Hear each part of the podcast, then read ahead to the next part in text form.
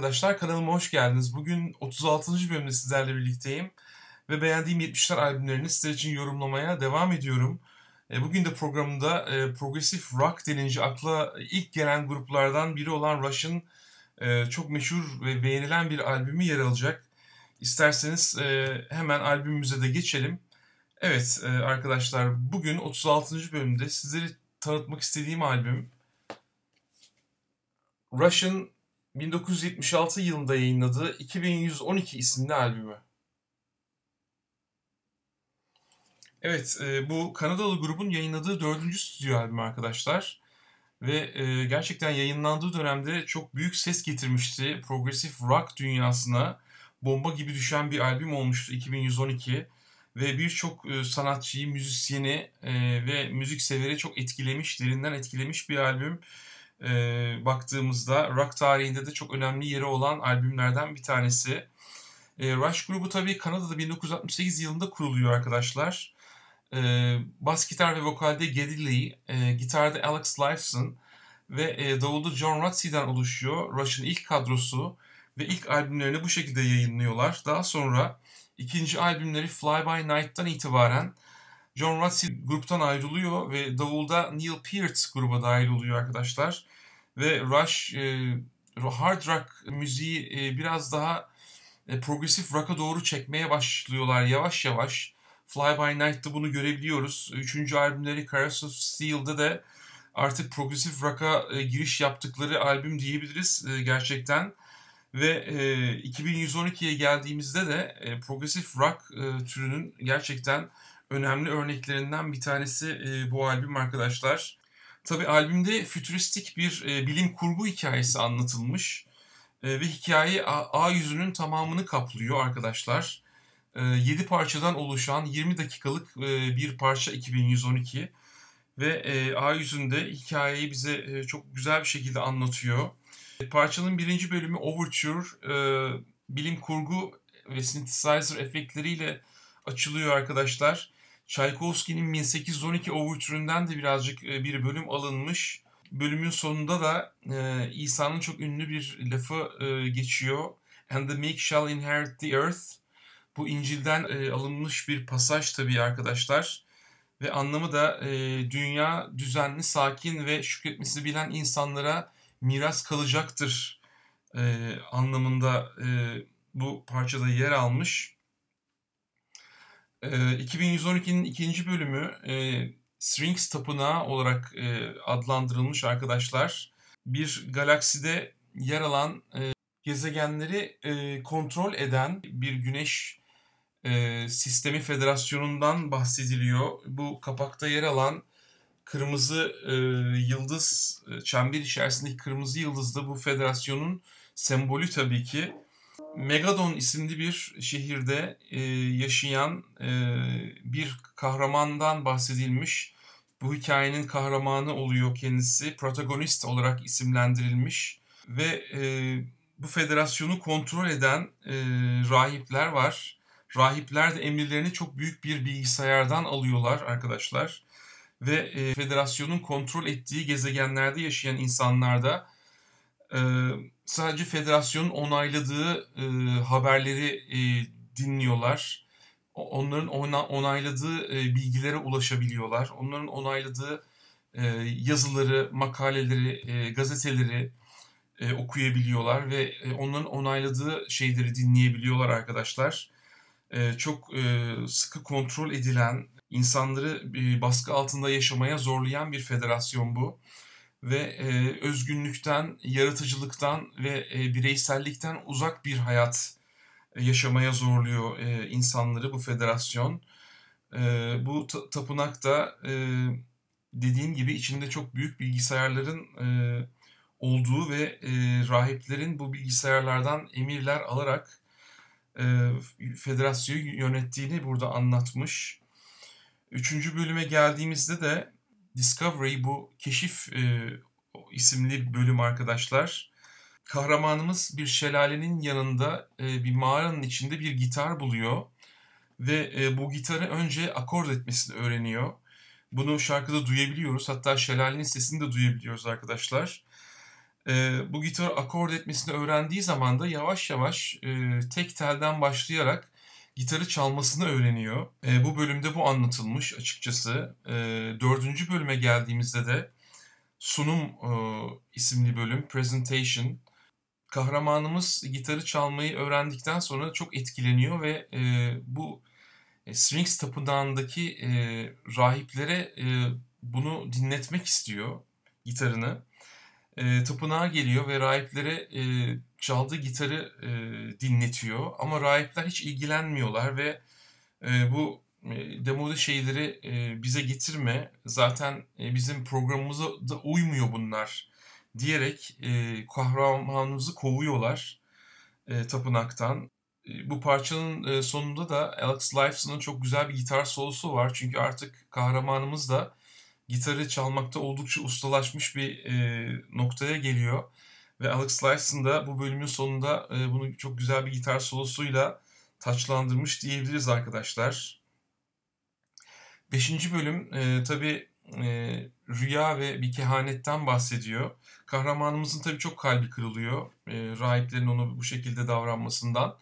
Ve e, tekrar e, mağarasına geri dönüyor. E, geri dönerken de e, bir rüya görüyor ve e, rüyada e, dünyada daha önce yaşamış olan yaşlı bir ırk var olduğunu ve bu ırkın da e, başka bir gezegende e, gücünü toplayarak tekrar Güneş Sistemi Federasyonu'na saldıracağını ve e, tekrar kontrolü ele alacağını e, görüyor. E, yaratıcılığın olmadığı, e, özgünlüğün olmadığı ve bireyselliğin olmadığı bir dünyada yaşamak istemediğini tabii e, anlıyor kahramanımız.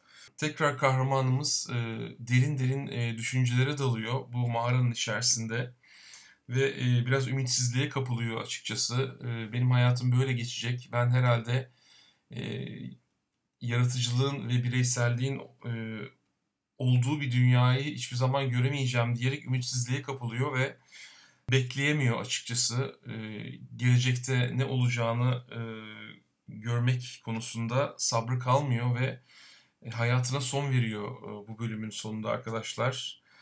Yedinci bölümde de e, Büyük Final isimli bölüm gerçekten de kahramanımızın rüyasında gördüğü şeyler gerçek oluyor ve yaşlı ırk Güneş Sistemi Federasyonu'na saldırıyor ve tekrar kontrolü ele geçiriyor arkadaşlar.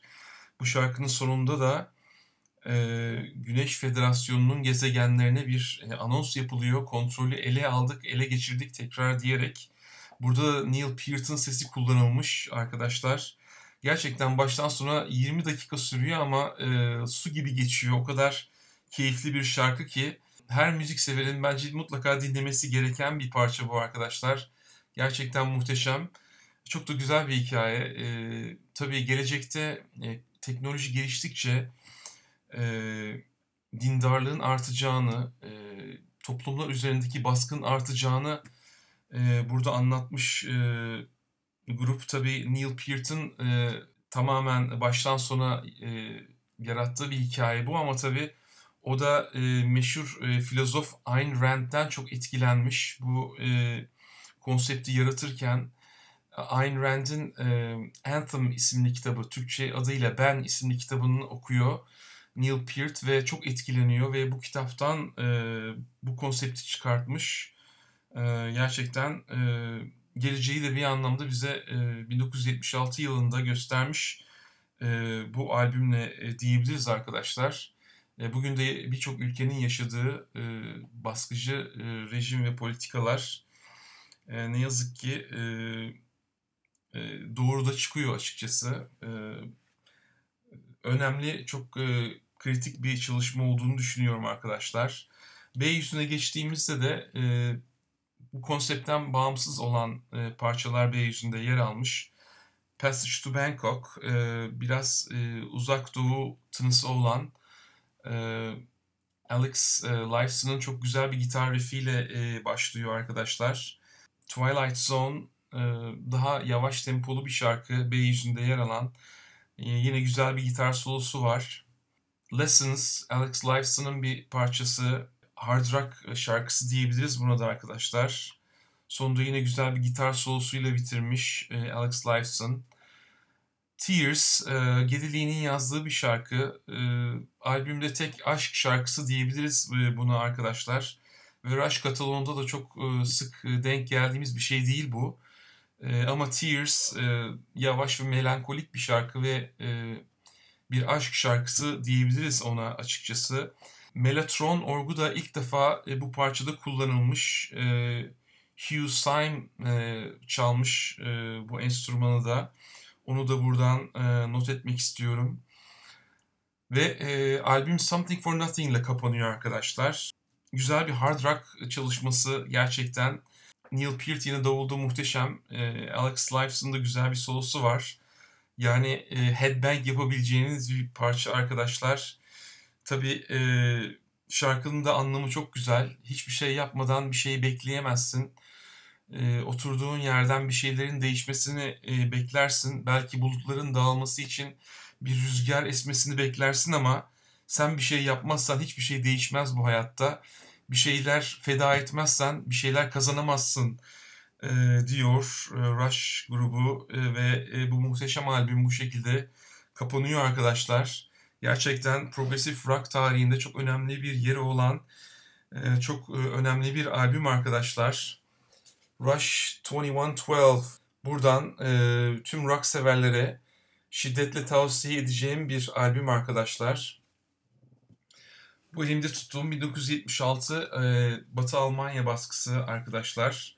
Bir gatefold. Şöyle göstereyim. Şarkı sözleri ve e, grup elemanlarının birer resmi yer almış ve konsepte e, uygun olarak da e, Güneş e, Sistemi Federasyonu'nun e, kırmızı e, çember içerisindeki yıldızla olan logosu e, ve bir adamın ona karşı direnmesi e, hikayedeki kahramanımızın ona karşı direnmesini birazcık anlatmış bu görsel.